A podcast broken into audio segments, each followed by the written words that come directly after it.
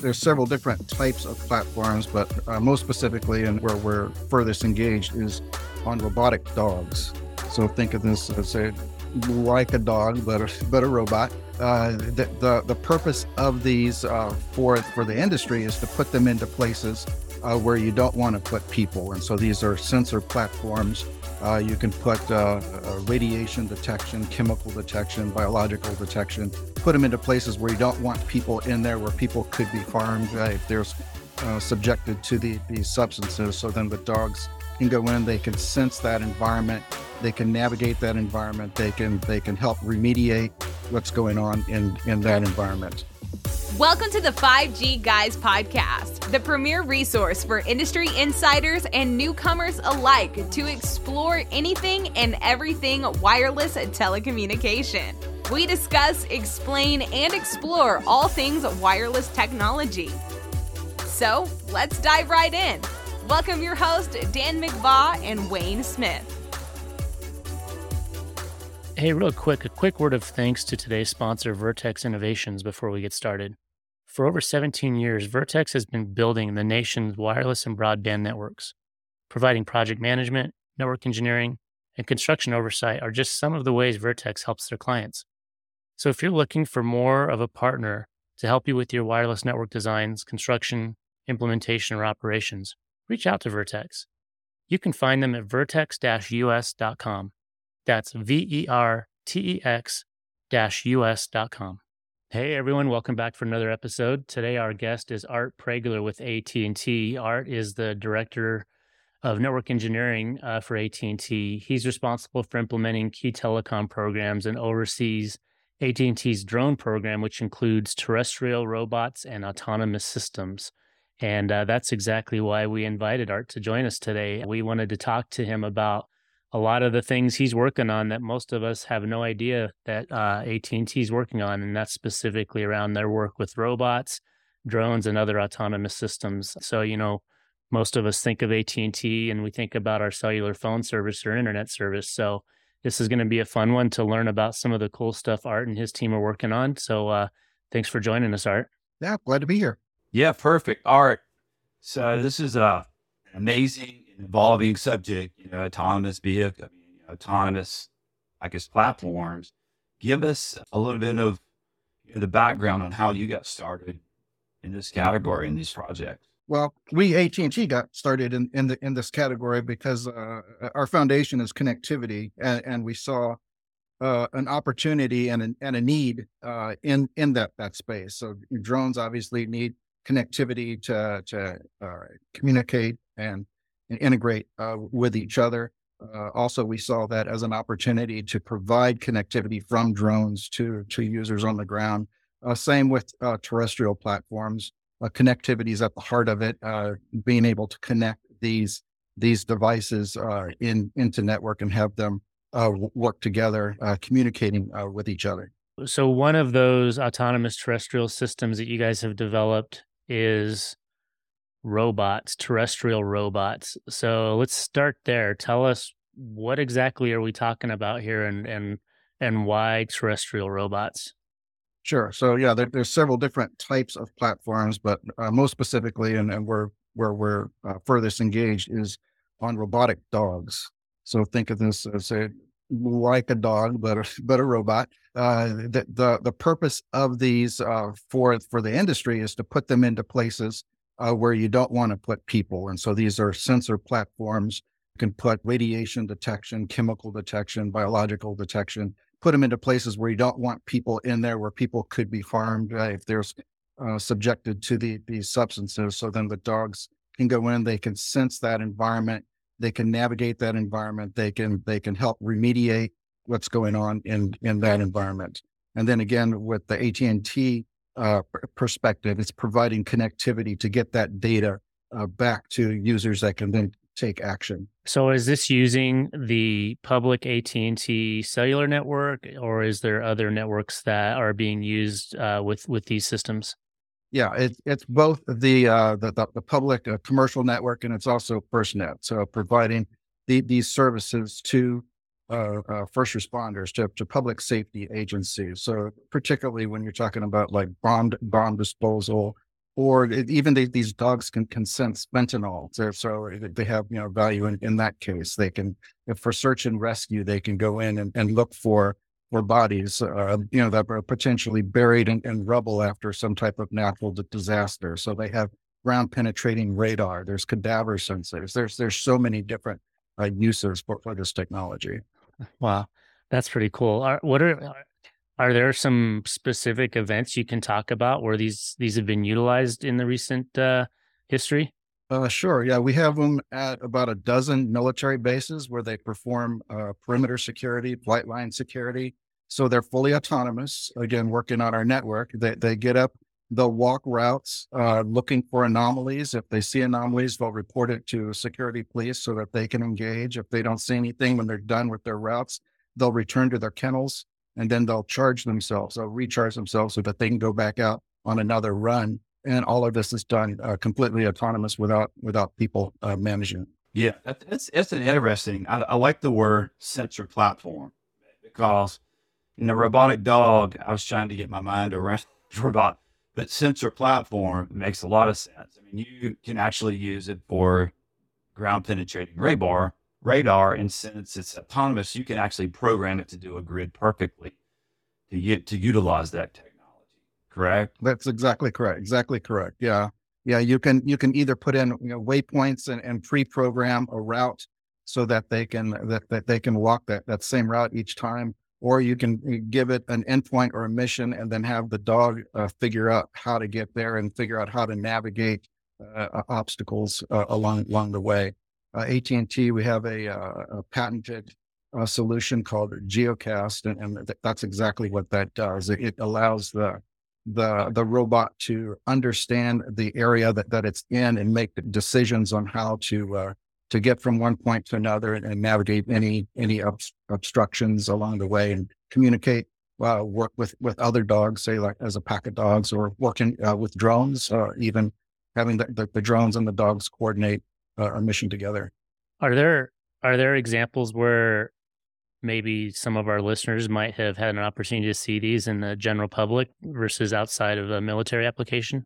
Uh, so first responders are starting to to get in, into the, the space of, of, using these dogs. Uh, I'll be working with a, a, bomb squad at an airport here in, in about a, a couple weeks uh, to, to, demonstrate the capability. In the past, a lot of bomb squads have used tracked uh, vehicles to, to deal with explosive devices or suspicious packages, and uh, after testing, we, we concluded that the uh, quadrupedal uh, ground vehicle, which is basically what a dog is, uh, can, can, navigate terrain more successfully uh, than than these tracked vehicles. So uh, not that most of your listeners have been in areas where there are bombs, uh, but but there are uh, instances. They're starting to, to see instances uh, in, in the public safety arena also where, where these types of dogs are being used. For some reason, I thought I saw somewhere, and I might be mistaken that they might have been either on display or actually used at the most recent Super Bowl. Is that right? Correct. Yes. Yeah. We were there uh, at the Super Bowl with our drones and our dogs, and, and we did have the uh,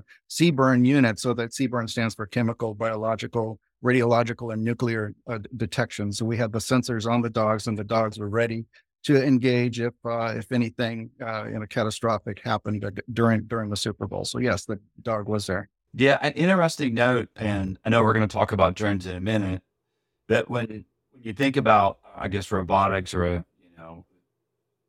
an environment where humans are not there, does the drones augment intermittent connectivity? because I imagine some of these circumstances, you know, when they're in out, if they're out in the wilderness, we have intermittent connectivity there. And so does the drones augment the dog to provide?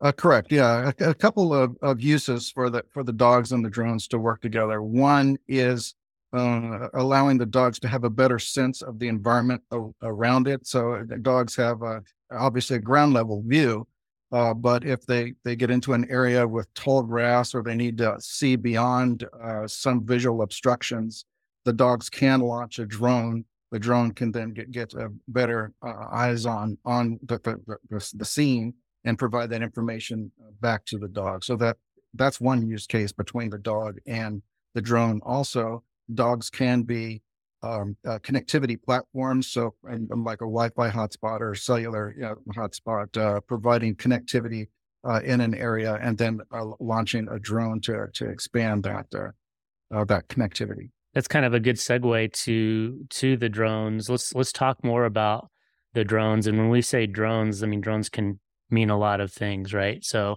uh, I think what you're alluding to there is basically a flying device, a flying autonomous system that is being used to add additional cellular coverage in an area. Is that right? Correct. Yeah. We refer to them as flying cows. So in this case, cell on wings instead of cell on wheels.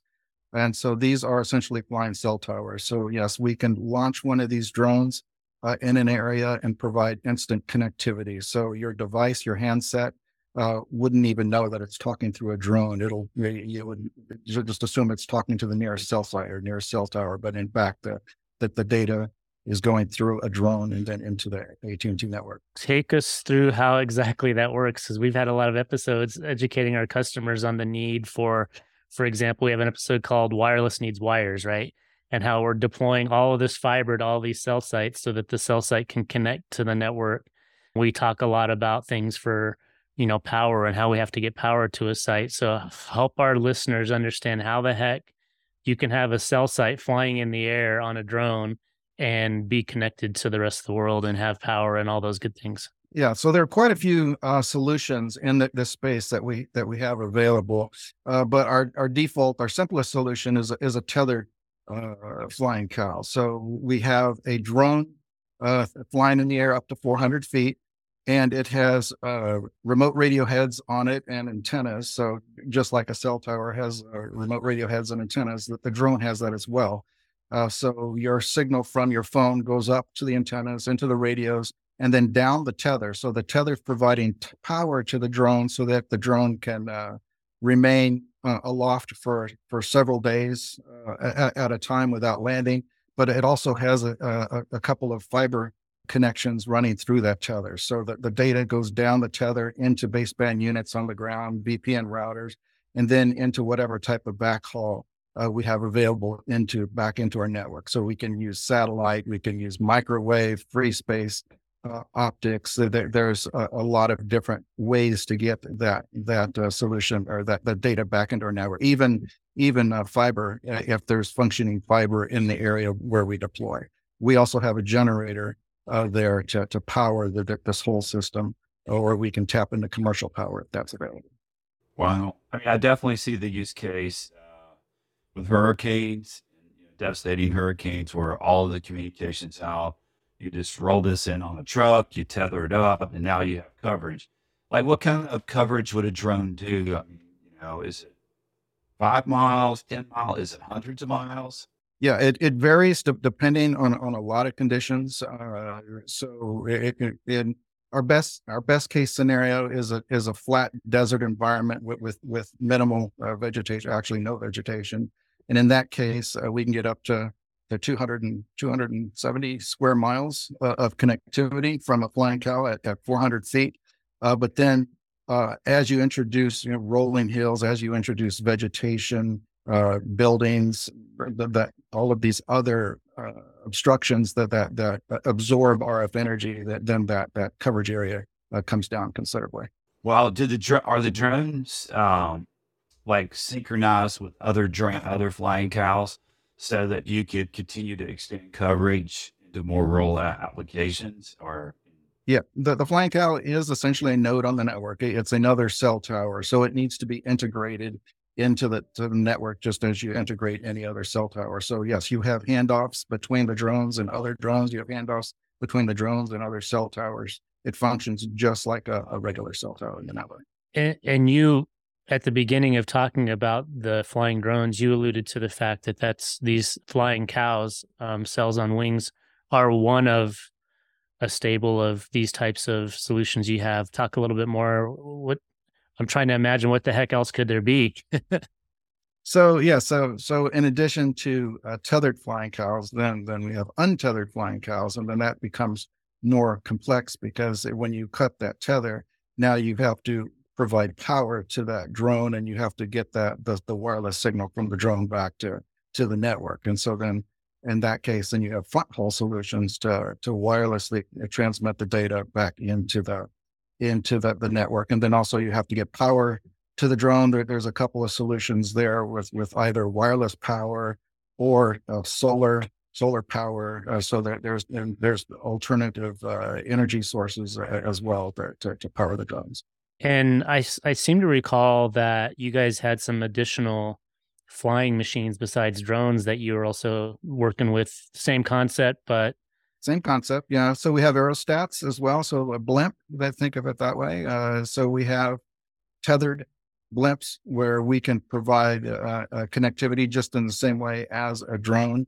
Uh, benefit with with that is uh, a weight carrying capacity. So we can put macro cell tower equipment on there rather than small cell equipment.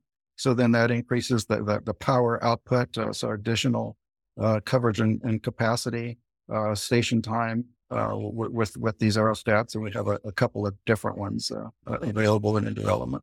And and I'm imagining those can go to much higher altitudes as well.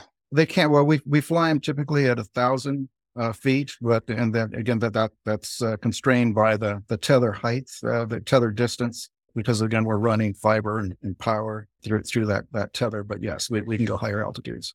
And in all of these cases, I got to imagine there's a lot of behind the scenes logistics that you got to be on your game with, i.e., coordination with the FAA and aviation, for example, uh, right? Can't can't have these things in the air where they're going to be at any risk of interfering with uh, with with airplanes, for example.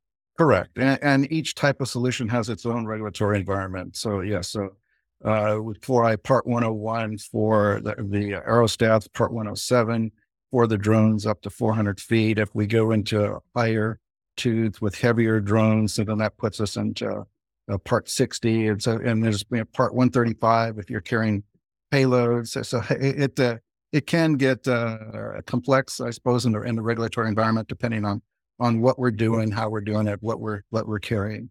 All of these various part references you're making for our listeners, uh, basically, these are just various regulatory processes that the FAA makes you go through, depending on the circumstances. Correct. Yes, and then also uh, getting the, the, drones certified uh, to operate in those environments, having the pilots certified to operate in those environments. Yes, there, there, there's a lot involved. Yeah, pretty amazing. AT&T is definitely a front runner, and with FirstNet, and now these these type of applications just enable, you know, our community to be better connected, be there for emergencies, and do those things. So do you, do you guys have other things you're working on in the future, you know, along these lines, or just where do, where do you stand with that? Sure. Yeah. No, we have uh, additional solutions in development. For example, a high altitude uh, flying cow. So this would be a, a drone flying at 60,000 feet uh, and, and, remaining airborne for several months at a time. Again, providing connectivity. In that particular solution, the uh, the wings are solar panels, solar collectors, so, so which are power power that the, the, drones are enabled to, to stay up that long.